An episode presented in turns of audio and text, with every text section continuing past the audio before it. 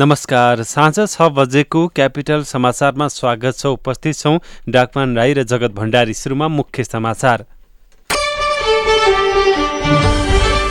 संसदको अवरोध जारी राख्ने प्रतिपक्षी दल कङ्ग्रेसको चेतावनी। सरकार र सभामुखले बल प्रयोग गरेर चिकित्सा शिक्षा विधेयक पास गरेको आरोप।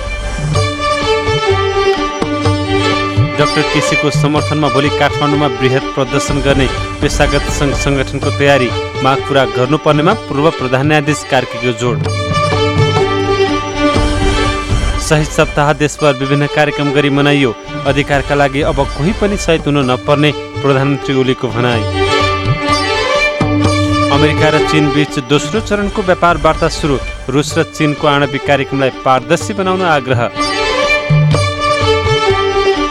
र चितवनमा अन्तर्राष्ट्रिय स्तरको रङ्गशाला बनाउने धुर्मु सुन्तले फाउन्डेसनको घोषणा लागत तिन अर्ब लाग्ने अनुमान। ल हेर त यो पालि नै फेल भएछ। के गरेर खान्छ सय तैले? पढाइ छैन खाडी नै जाने भइस त। पढाइ नभएर के भो त? सिप चाहिन्छ खान र लाउन। अनि देश र विदेशमै काम पाइने। एस्काभेटर तालिम सिक्न जानुपर्छ। सिटिई द्वारा सम्बन्धन प्राप्त। निजी क्षेत्रको एक मात्र आठ वर्षदेखि सञ्चालित construction equipment training and service centre प्राली त्रिपुरेश्वरमा जहाँ दक्ष अनुभवी इन्जिनियर र अपरेटरहरूबाट प्र्याक्टिकल सहितको एस्काभेटर अपरेटर तालिम दिइन्छ। त्यसैले सिप सिक्ने किनकि सिप नै शक्ति हो। फोन नम्बर सन्तानब्बे पाँच दस अन्ठानब्बे तिन तिन तिन। सन्तानब्बे पाँच दस अन्ठानब्बे तिन तिन तिन मठ मन्दिर कला र संस्कृतिको संरक्षण गरौँ संरक्षण गरौँ सार्वजनिक सम्पत्तिको रक्षा गरौँ सार्वजनिक सम्पत्तिको रक्षा गरौँ सजग सचेत नागरिक बनौँ सजग सचेत नागरिक बनौँ सजग सचेत नागरिक बनौँ नेपाल सरकार संचार तथा सूचना प्रविधि मन्त्रालय। क्यापिटल समाचार तपाईँ मोरङको radio Sarangi one one point three megahertz र पोखराको radio Sarangi ninety three point eight मेगाहससहित देशभरका विभिन्न एफएम स्टेसनहरूबाट एकैसाथ सुनिरहनु भएको छ। समाचार अब विस्तारमा। संसदमा माघ एघार गते भएको घटना डाक्टर गोविन्द केसीको अनसनप्रति सरकारको संवेदनहीन व्यवहार पार्टीका नेतादयका नाममा अस्पताललाई नामित गर्न गरेको दुष्प्रयास प्रमुख प्रतिपक्षी दलका नेता शेरबहादुर देउबाको उपस्थिति बिना संवैधानिक परिषदको बैठक राख्नु र नियुक्तिका केही निर्णय गरेको घटनालाई लिएर प्रमुख प्रतिपक्षी दल नेपाली कङ्ग्रेसले संसदको अवरोध जारी राख्ने भएको छ। आज बसेको कार्य व्यवस्था परामर्श समितिको बैठकमा कङ्ग्रेस प्रमुख सचेतक बालकृष्ण खाडले भोलि बस्ने संसद बैठक पनि अवरुद्ध पार्ने चेतावनी दिनुभयो। राष्ट्रिय चिकित्सा शिक्षा विधेयक पास गर्ने क्रममा सरकार र सभामुखले अधिकतम शक्ति प्रयोग गरेको भन्दै उहाँले सभामुखले माफी नमागेसम्म सदन चल्न नदिने बताउनुभयो।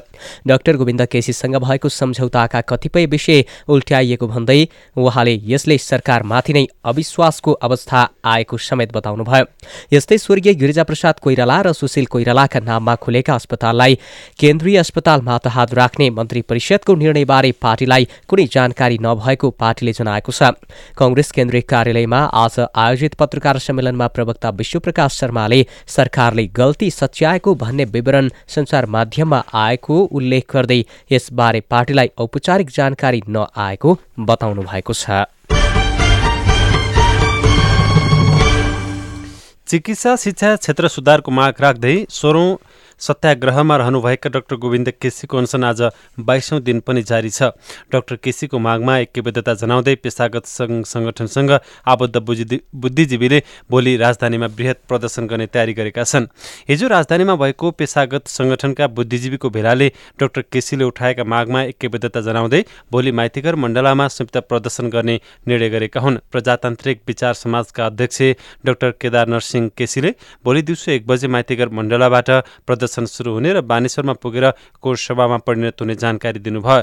प्रदर्शनमा केसीको मागमा ऐक्यबद्धतासहित निर्मला पन्तको बलात्कार तथा हत्या प्रकरण बाइटबडी घोटाला प्रकरण बढ्दो महँगी बढ्दो हत्या हिंसा तथा भ्रष्टाचार सहितका मुद्दामा केन्द्रित रहनेछ। यसैबीच पूर्व प्रधान न्यायाधीश सुशीला कार्कीले अनसनरत डाक्टर गोविन्द केसीका माग पूरा हुँदा राष्ट्र र प्रधानमन्त्रीको पनि जित हुने बताउनु भएको छ। डाक्टर केसीको सत्याग्रहमा ऐक्यबद्धता जनाउन आज अनसनस्थल शिक्षण अस्पताल पुग्नुभएकी कार्कीले पत्रकारसँग संक्षिप्त कुरा गर्दै केसीको माग जनताको माग भएका कारण पनि कुरा पूरा हुनुपर्ने स्पष्ट पार्नुभयो। डाक्टर केसी सबै पार्टीको सरकार छँदा अनसनमा बसेको र कुनै पनि सरकारले माग पूरा नगरेका कारण केसी कुनै पनि पार्टीको नभएको उहाँको दावी छ। सरकारले केसीका माग पूरा गर्नेमा आफू विश्वस्त रहेको पूर्व प्रधान न्यायाधीश कार्कीको भनाइ छ।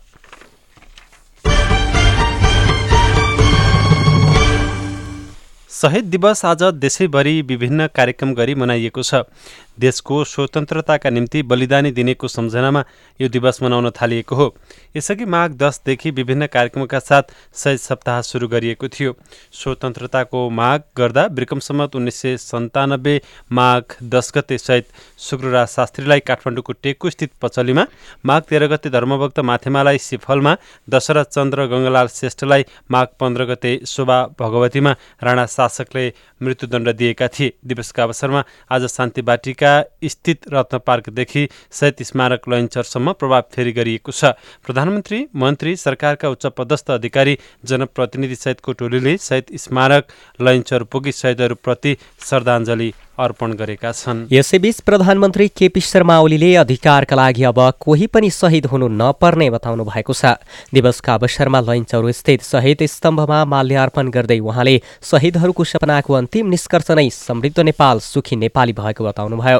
प्रधानमन्त्री ओलीले जनताले लेखेको संविधान जनताले बनाएको राज्य संरचना र निर्वाचित सरकार सहितको चाहना भएको उल्लेख गर्नुभयो।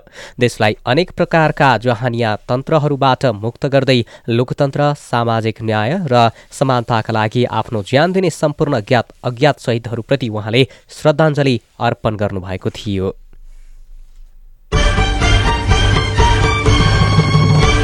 कञ्चनपुरको भीमदत्त नगर स्थित विद्यार्थी सङ्गठनले गरेको बन्द आह्वानका कारण त्यहाँको जनजीवन प्रभावित भएको छ। सरकारी स्वामित्वमा रहेको जग्गामा बनेका अवैध संरचना भत्काउन माग गर्दै पटक पटक ध्यानाकर्षण गराउँदा पनि व्यवस्था गरिएपछि विद्यार्थी सङ्गठनले हिजोदेखि कञ्चनपुर बन्द गर्दै आएका छन्। बन्दका कारण बिहानैदेखि भीमदत्तबाट चल्ने छोटो तथा लामो दूरीका सवारी साधन सञ्चालन हुन सकेका छैनन् भने भीमदत्त नगर बजार शैक्षिक संस्था उद्योग कल कारखाना लगायतको कामकाज समेत प्रभावित बनेको छ। महेन्द्रनगर विकास समितिबाट भाडाका नाममा बजारको गुरु योजना नै मिचेर स्वयं पक्की संरचना बनेपछि त्यहाँका विद्यार्थी र युवा सङ्घ सङ्गठन त्यसको विरोधमा उत्रिएका हुन्। अवैध संरचना भत्काउन नमानेपछि आन्दोलन गर्नु परेको नेपाल तरुण दल कञ्चनपुरका अध्यक्ष महेश चन्दले बताउनुभयो बन्दका कारण सयौँ यात्रुहरू पूर्व पश्चिम राजमार्गमा अलपत्र परेका छन्।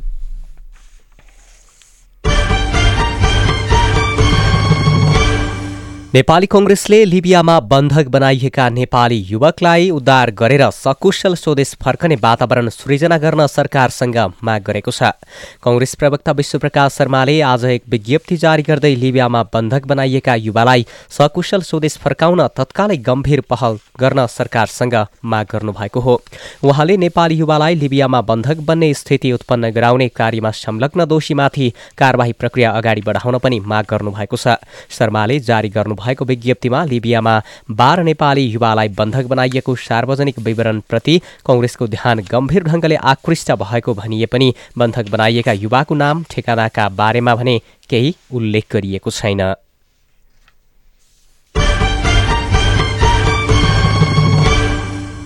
नेपाली कङ्ग्रेसका महामन्त्री डाक्टर शशाङ्क कोइरालाले सबै निर्वाचनको मिति सार्न माग गर्नुभएको छ। आज भरतपुर विमानस्थलमा पत्रकारसँग कुरा गर्दै महामन्त्री कोइरालाले नेविसाङभित्रको विवाद र नेतृत्वको टुङ्गो नलागिसकेको भन्दै फागुन चौध गतेको सबै निर्वाचनको मिति सार्न माग गर्नुभएको हो। अर्को प्रसङ्गमा महामन्त्री कोइरालाले सरकारले हरेक काममा हस्तक्षेप गरेर एकलौटी ढङ्गले अघि बढ्न खोजेको कारण सरकार विरुद्ध विरोधका कार्यक्रम आयोजना गरिएको बताउनु भएको छ। उहाँले सरकारका गतिविधि जनतालाई सुसूचित गराउन माघ एक्काइस गते जनखबरदारी कार्यक्रम आयोजना गरिएको बताउनुभयो। सरकारले एक वर्षको अवधिमा कुनै ठोस योजना दिन नसकेको भन्दै कोइरालाले सरकारले रेल र पानी जहाजका कुरा गरे पनि जनताको जीविकोमा परिवर्तन हुन नसकेको बताउनु भएको छ। सर्वोच्च अदालतले कानुन निर्माण गरेर मात्रै सेवा सुविधा लिन आदेश दिए पनि चौधजना पूर्व प्रधान न्यायाधीशहरूले फैसला कुल्चाउँदै सरकारी गाडीको दुरुपयोग गर्दै आएका छन्। उनीहरूले सरकारी गाडीको नम्बर प्लेटको गाडीलाई रातो प्लेटमा परिवर्तन गरी प्रयोग गरेको पाइएको छ। सर्वोच्चको आदेश पालना नगर्ने पूर्व प्रधान न्यायाधीशहरूमा सुरेन्द्र प्रसाद सिंह ओम भक्त श्रेष्ठ मोहन प्रसाद शर्मा केशव प्रसाद उपाध्याय हरिप्रसाद शर्मा दिल दिलीप कुमार पौडेल मिनबहादुर रायमाझी खिलराज रेग्मी दामोदर प्रसाद शर्मा रामकुमार प्रसाद शाह कल्याण श्रेष्ठ सुशीला कार्की गोपाल पराजुली र ओम प्रकाश मिश्र रहेका छन्। सर्वोच्च अदालतले बाइस मङ्सिर दुई हजार अडसठीमा कानून बनाएर मात्रै पूर्व विशिष्टहरूलाई सेवा सुविधा दिनका लागि आदेश जारी गरेको थियो। पूर्व प्रधान न्यायाधीशहरूले आफू खुसी सवारी साधन सवारी चालक र अर्दली लिएर जाने गरेका छन्।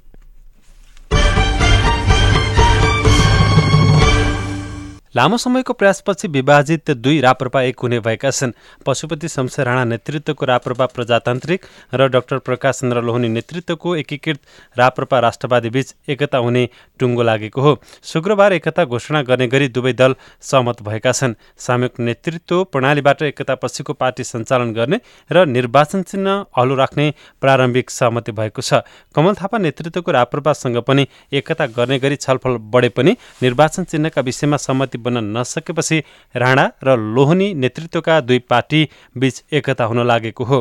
थापासँग पनि एकताको लागि छलफल भइरहेको दुवै पार्टीले जनाएका छन्। क्यापिटल समाचारमा अब ब्रेकको पालो बचत पनि गर्नु पर्छ ऋण पनि चाहिन्छ।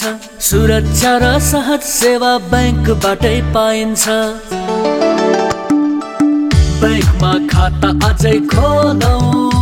राख्नुहुन्न भाका गाउँ सहर जताततै प्रभु ब्याङ्कको शाखा समृद्धिको सहायात्री प्रभु ब्याङ्क नै रोजौ। ब्याङ्क रोज्दा आज होइन एक सय साठी भन्दा बढी शाखा भएको प्रभु ब्याङ्कसँगै कारोबार गरौँ। प्रभु ब्याङ्क। विश्वास छाड्दै विश्वास जित्दै अघि बढ्दै।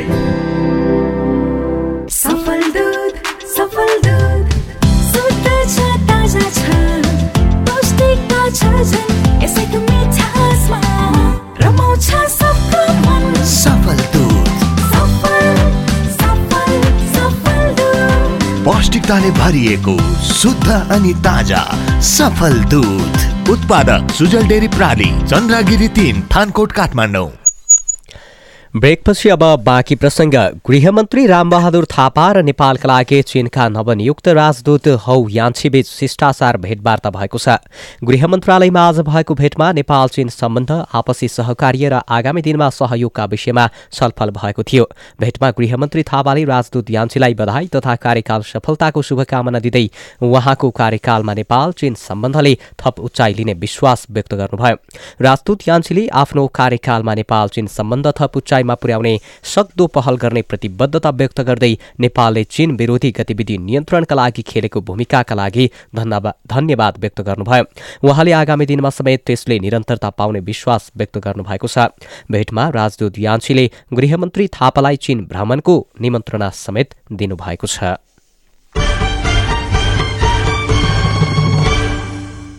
काठमाडौँको ब्रिकुटी मण्डपमा हिजोदेखि क्यान इन्फोटेक दुई हजार उन्नाइस सुरु भएको छ। सूचना तथा सञ्चार प्रविधिको प्रयोगलाई प्रोत्साहन गर्ने उद्देश्यले आयोजित इन्फोटेकमा प्रविधिको क्षेत्रमा विकास भएका पुराना तथा नयाँ सामग्री प्रदर्शनी र बिक्रीका लागि राखिएका छन्। सुनौ यसैसँग सम्बन्धित एक रिपोर्ट। सूचना प्रविधिको क्षेत्रमा भएका नयाँ प्रविधिको प्रदर्शनी तथा यस क्षेत्रको विकास गर्ने उद्देश्यले विगत पच्चिस वर्षदेखि कम्प्युटर एसोसिएसन नेपाल महासंघले क्यान इन्फोटेक मेला आयोजना गर्दै आएको छ। सूचना प्रविधिको क्षेत्रमा केही गर्ने सोचसहित प्राविधिक विषयमा अध्ययन गर्ने विद्यार्थीहरूका लागि यो मेला सहयोगी बन्दै आएको बताउँछन्। प्राविधिक विषयमा अध्ययनरत विद्यार्थी अजय सापकोटा। अब हामी अब जुन अहिलेको जुन जेनेरेसन छ हामी लेटेस्टमा बस्नुपर्छ होइन? त्यो हिसाबले अब हामीले चाहिँ एकै ठाउँमा नै सबै कुरा भेट्न पायो नि त। अब अहिले यो चल्दो रहेछ यो चल्दो रहेछ यो चल्दो रहेछ भन्ने एकैचोटि थाहा हुनु पाउने भयो त्यो त्यसमा हेल्प गर्छ नि। शनिबारसम्म चल्ने मेलामा क्यान महासङ्घका सदस्य संस्थाका साथै विभिन्न स्वदेशी तथा विदेशी सूचना तथा सञ्चार सम्बन्धी कम्पनीहरूको सहभागिता रहेको छ। मेलामा हार्डवेयर सेल्स तथा maintenance power solution mobile internet सेवा प्रदायक टेलिकम्युनिकेसन आइइसिटी कलेज तथा संस्थाहरूको सहभागिता पनि रहेको छ। यो संस्करणमा पहिलो पटक भित्रिएका प्रविधि तथा उपकरण बिक्रीका लागि राखिएको बताउँछन् व्यवसायी राजेश खनाल। आज अहिलेको भनौँ न मोडर्न टाइममा मान्छेहरूले बढी चाहिँ गेमिङमा इन्ट्रेस्टेड भएको गेमिङ क्याबिनेटहरू गेमिङ पावर सप्लाई र गेमिङ कुलरहरू होइन? वाटर कुलरहरू राखेर बनाएको छन्। त्यसमध्ये पनि रिसेन्टली आएको भनेको यो हाम्रो टर्क भन्ने कम्पनी टर्क भन्ने जुन चाहिँ एउटा मोडल आएको छ यो चाहिँ एन्टेकको लेटेस्ट मोडल हो। जो चाहिँ हामीले ओपन प्लेमा राखेर डेमो गराएको छौँ हामीले। नयाँ नयाँ प्रविधिको प्रयोगसँगै जागिरको अवसर पनि भन्ने नारासहित आयोजना गरिएको मेलामा प्राविधिक विषयमा अध्ययनरत विद्यार्थीहरूले मेला स्तरबाटै व्यक्तिगत विवरण बुझाएर रोजगारीको अवसर पाउने छन् भने यता सर्वसाधारणले सूचना प्रविधिको जानकारी पाउनेछन्। ज्ञान महासङ्घका निवर्तमान अध्यक्ष विनोद ढकाल। सूचना सञ्चार प्रविधिलाई कसरी प्रयोग गर्न सकिन्छ भन्ने सन्दर्भमा एजुकेसन सेक्टरमा होला हेल्थको सेक्टरमा होला हरेक सेक्टरमा चाहिँ सूचना सञ्चार प्रविधिको प्रयोग कसरी गर्ने भन्ने सन्दर्भमा यहाँ चाहिँ देख्न सुन्न पाइने भयो। एक सय पचहत्तरवटा व्यावसायिक स्थल रहेको मेलाको यो संस्करणलाई पनि सुविसु नेट प्रणालीले नै मुख्य प्रायोजन गरेको छ। अर्थ मन्त्रालयले आफू माताहातका कर्मचारीलाई कार्यालय समयमा सामाजिक सञ्जाल प्रयोग गर्न रोक लगाएको छ। मन्त्रालयले कर्मचारी आचार संहिता जारी गर्दै कर्मचारीमाथि कडाई गरेको हो। मन्त्रालयले पुस तीस गते अर्थ मन्त्रीको मन्त्री स्तरीय निर्णयबाट लागू गरेको कर्मचारी आचार संहितामा सामाजिक सञ्जालको मर्यादित प्रयोग सम्बन्धी बुँदा अन्तर्गत कर्मचारीले कार्यालय समयमा मोबाइल वा कम्प्युटर मार्फत व्यक्तिगत प्रयोजनका लागि सामाजिक सञ्जाल प्रयोग गर्न नहुने उल्लेख छ।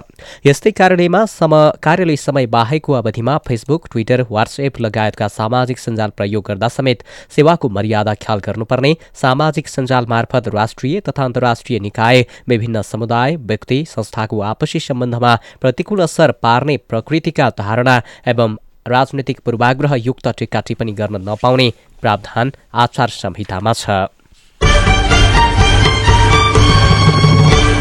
शिक्षा सेवाका कर्मचारीले सङ्घीय सेवाको दरबन्दी कायमै राखेर प्रदेश र स्थानीय तहमा खटाउन सरकारसँग माग गरेका छन्। कर्मचारी समाज अनुसार आफूलाई प्रदेश र स्थानीय तहमा खटाउँदा सङ्घीय सेवाको दरबन्दी भने कायमै राख्न माग गर्दै उनीहरूले शिक्षा विज्ञान तथा प्रविधि मन्त्री गिरिराजमणि पोखरेललाई ज्ञापन पत्र बुझाएका छन्। उनीहरूले कर्मचारी समायोजन गर्दा प्रदेश र स्थानीय तहका कर्मचारीको वृत्ति विकासमा प्रतिकूल असर पर्न नदिन सरकारको ध्यान आकर्षण गराएका छन्। सङ्घीय सेवाको दरबन्दी कायमै राखेर प्रदेश र स्थानीय तहमा आफूलाई खटाउन माग गर्दै मन्त्री पोखरेलको ध्यानकर्षण गराइएको निजामती कर्मचारीको आधिकारिक ट्रेड युनियन शिक्षा विभागीय कार्य समितिका अध्यक्ष हरिभक्त पौडेलले जानकारी दिनुभयो। नेपाल भारत बीचको संयुक्त सुरक्षा समितिको बैठकले विभिन्न पाँच बुँदे सहमति गरेको छ। भारत बिहार राज्य स्थित मोतिहारीमा सम्पन्न बैठकमा दुई देशका सुरक्षा अधिकारीहरूबीच सो सहमति भएको हो। बैठकमा सन् दुई हजार उन्नाइसमा भारतमा हुन लागेको लोकसभाको निर्वाचनमा शान्तिपूर्ण निर्वाचनलाई शान्तिपूर्ण बनाउन दुवै देशका सुरक्षा निकाय सजग भएर लाग्ने खुला सिमानाबाट हुने गरेको अवैध हात हतियार तस्करी नियन्त्रण गर्न दुवैतर्फका सुरक्षा निकाय विशेष रूपमा लागि पर्ने दुई देशबीच सुरक्षा सम्बन्धी सुरक्षा आदान प्रदान नियमित गर्ने लगायतको सहमति भएको छ। चिनिया भन्सार कार्यालयले आजदेखि गाडीमा सिल नलगाउने भएको छ। लोसारको पर्वका लागि कर्मचारी घर गएका कारण सेल नलगाइने भएको हो। हिजो एक सय गाडीमा सिल लगाइएको छ। सिल लगाइएका गाडी आज नेपाल आउनेछन्। नेपाल आउ ल्याउन लागेको एनसेलको सामग्रीमा भने फेब्रुअरी छसम्म सिल लगाइने बताइएको छ। स्याउ तथा रेडिमेड सामग्रीको गाडीमा आजदेखि सेल नलगाइने व्यवसायी पुरुषोत्तम पौडेलले बताउनुभयो। अबको बाइस दिनसम्म कारोबार रोकिने बताइएको छ। कारोबार नहुने भएपछि नेपाली व्यापारी तथा व्यवसायी नेपाल आउन थालेका छन्। त्रिभुवन अन्तर्राष्ट्रिय विमानस्थल चैत्र अठार अर्थात् अप्रेल एकबाट दैनिक दस घण्टा पूर्ण रूपमा बन्द हुने भएको छ। विमानस्थलको धावन मार्गको पेज परिवर्तनका लागि बेलुका दस बजेबाट बिहान आठ बजेसम्म सबै उडान तथा अवतरण बन्द गर्ने गरी तयारी गरिएको हो। सन् उन्नाइस सय पचहत्तरको दशकमा निर्माण भएको रनवेको पेज पहिलोपटक परिवर्तन हुन लागेको हो। रातिको समयमा हुँदै आएको उडान तथा अवतरणलाई कसरी व्यवस्थापन गर्ने भन्ने विषयमा छलफल शुरू भएको विमानस्थल कार्यालयका प्रमुख राजकुमार छेत्रीले बताउनुभयो विमानस्थलको रनवे पेज परिवर्तनको जिम्मा चिनिया company China national agro technology international engineering कर्पोरेसनले पाएको छ। धितोपत्र बजारमा आज सेयरको मूल्यमा झिनो अङ्कले घटेको छ। नेपाल स्टेक एक्सचेन्जका अनुसार कारोबार मापक नेप्से परिसूचक शून्य दशमलव चार बिन्दुले घटेर एक हजार एक सय साठी दशमलव पाँच नौ बिन्दुमा कायम भएको हो। यस्तै ठुला कम्पनीको सेयर कारोबार गर्ने सेन्सेटिभ परिसूचक शून्य दशमलव अठाइस बिन्दुले बढेर दुई सय छ्यालिस दशमलव सात पाँच बिन्दुमा पुगेको छ। स्टकका अनुसार आज कुल एक सय अडसठी कम्पनीको पाँच लाख बहत्तर हजार सात सय पचहत्तर किता सेयर उन्नाइस करोड बिस लाख चौरानब्बे हजार चार सय बयानब्बे मूल्यमा खरिद बिक्री भयो। आज कारोबार भएका कुल एघार उपसमूहमध्ये पाँच उपसमूहको सेयर बढेको छ भने सात उपसमूहको सेयर घटेको छ।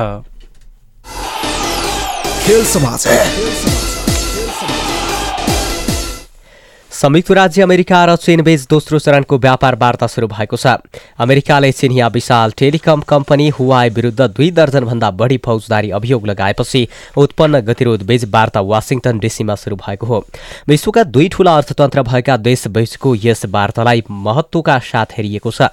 यसअघि चीनको बेजिङमा पहिलो चरणको प्रारम्भिक वार्ता भइसकेको छ। उक्त वार्ताका विवरणहरू भने सार्वजनिक गरिएको छैन। यसैबीच अमेरिकाले रुस र चीनलाई आफ्नो आणविक कार्यक्रमलाई बढी पारदर्शी बनाउन आग्रह गरेको छ। अमेरिकी ट्रम्प प्रशासनले पछिल्लो समय चीन र रुसले आणविक निशस्त्रीकरण कार्यक्रमलाई पूर्ण पालना नगर्ने हो भने आफूहरू पनि आणविक हतियार नियन्त्रण सम्झौताबाट बाहिरिने चेतावनी दिएको छ। आणविक निशस्त्रीकरण तथा परमाणु अप्रसार सम्बन्धी वार्तामा सहभागी हुन बैजिङ पुगेका एकजना अमेरिकी वरिष्ठ अधिकारीले उक्त धारणा सार्वजनिक गरेका हुन्।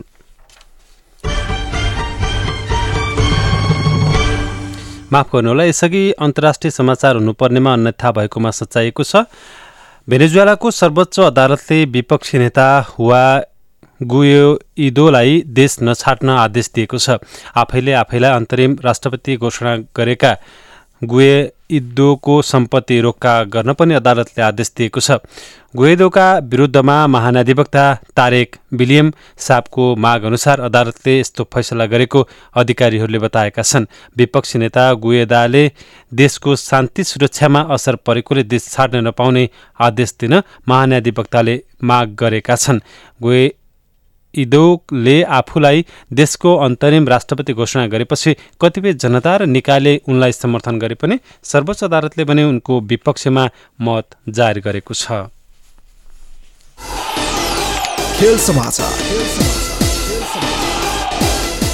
धुर्म सुन्तली फाउन्डेसनले अन्तर्राष्ट्रिय स्तरको क्रिकेट रङ्गशाला भरतपुरमा बनाउने घोषणा गरेको छ। त्रिभुवन विश्वविद्यालयको नाममा रहेर हाल कृषि तथा वन विज्ञान विश्वविद्यालयले भोग चलन गर्दै आएको भरतपुर महानगरपालिका पन्ध्रमा रहेको जग्गामा रङ्गशाला बन्ने भएको हो। गौतम बुद्ध अन्तर्राष्ट्रिय क्रिकेट रङ्गशाला नामाङ्करण गरिएको रङ्गशालाको आज काठमाडौँमा आयोजित कार्यक्रममा प्रधानमन्त्री केपी शर्मा ओलीको उपस्थितिमा निर्माण घोषणा गरिएको हो। कार्यक्रममा फाउन्डेसन र भरतपुर महानगरपालिकाबीच सहमति पत्रमा हस्ताक्षर समेत भएको छ। फाउन्डेसनका अध्यक्ष सीताराम कटेल धुर्मुसका अनुसार महानगरपालिकाले उपलब्ध गराउने बीस बिघा छ कट्ठा जग्गामा रङ्गशाला बन्नेछ। रङ्गशालामा क्रिकेटसँगै अन्य विधाका खेलहरू पनि खेल्न सकिनेछ। सो रङ्गशालालाई एकाडेमीका रूपमा विकास गरिने लक्ष्य राखिएको छ। सो जग्गा रङ्गशाला निर्माणका लागि दुई विश्वविद्यालय र भरतपुर महानगरपालिकाबीच यसअघि नै सम्झौता भइसकेको छ। रङ्गशाला निर्माणका लागि तीन अर्ब रुपियाँ लाग्ने बताइएको छ। राष्ट्रिय गौरवको यस अभियानमा सबैलाई साथ र सहयोगको लागि फाउन्डेसनले आह्वान गर्दै आएको छ। दोस्रो संस्करणको सम्झना कप राष्ट्रिय खुला टेबल टेनिस च्याम्पियनसिप आगामी शनिबारबाट सुरु हुने भएको छ। आयोजक ललितपुर टेबल टेनिसले टेनिस क्लबले आज पत्रकार सम्मेलन गर्दै तीन दिने प्रतियोगिता माघ उन्नाइसदेखि माघ बाइस गतिसम्म हुने जानकारी गराएको हो। क्विन्स इभेन्ट्सको व्यवस्थापनमा हुने प्रतियोगिता लन्चर स्थित राष्ट्रिय टेबल टेनिस प्रशिक्षण केन्द्रमा हुने आयोजकले जनाएको छ। प्रतियोगितामा तीन विभागीय टोलीसहित सँग सङ्घसँग आबद्ध छब्बिस जिल्ला तथा स्कुल कलेजबाट तिन सय पचासी खेलाडीले प्रतिस्पर्धा गर्नेछन्। विभिन्न एघार स्पर्धामा प्रतिस्पर्धा हुने प्रतियोगितामा खेलाडीले एघार स्वर्ण एघार रजत र उन्नाइस काँस्यका लागि प्रतिस्पर्धा गर्ने बताइएको छ। खेल समाचारसँगै साँझ छ बजेको क्यापिटल समाचार सकियो अन्तिममा मुख्य समाचार? संसदको अवरोध जारी राख्ने प्रतिपक्षी दल कङ्ग्रेसको चेतावनी सरकार र सभामुखले बल प्रयोग गरेर चिकित्सा शिक्षा विधेयक पास गरेको आरोप। डाक्टर केसीको समर्थनमा भोलि काठमाडौँमा वृहत प्रदर्शन गर्ने पेसागत सङ्घ सङ्गठनको तयारी माग पुरा गर्नुपर्नेमा पूर्व प्रधान न्यायाधीश कार्कीको जोड। शहीद सप्ताह देशभर विभिन्न कार्यक्रम गरी मनाइयो। अधिकारका लागि अब कोही पनि शहीद हुन नपर्ने प्रधानमन्त्री ओलीको भनाई। अमेरिका र चीन बीच दोस्रो चरणको व्यापार वार्ता सुरु। रुस र चीनको आणविक कार्यक्रमलाई पारदर्शी बनाउन आग्रह। र चितवनमा अन्तर्राष्ट्रिय स्तरको रङ्गशाला बनाउने दुर्मुद सुन्तली फाउन्डेसनको घोषणा लागत तीन अर्ब लाग्ने अनुमान।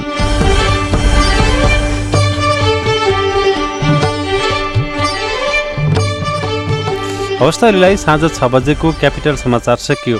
हाम्रो अर्को बुलेटिन भोलि बिहान छ बजे हुनेछ। डाकमा नाइ र जगत भण्डारी बिदा भयो। नमस्कार।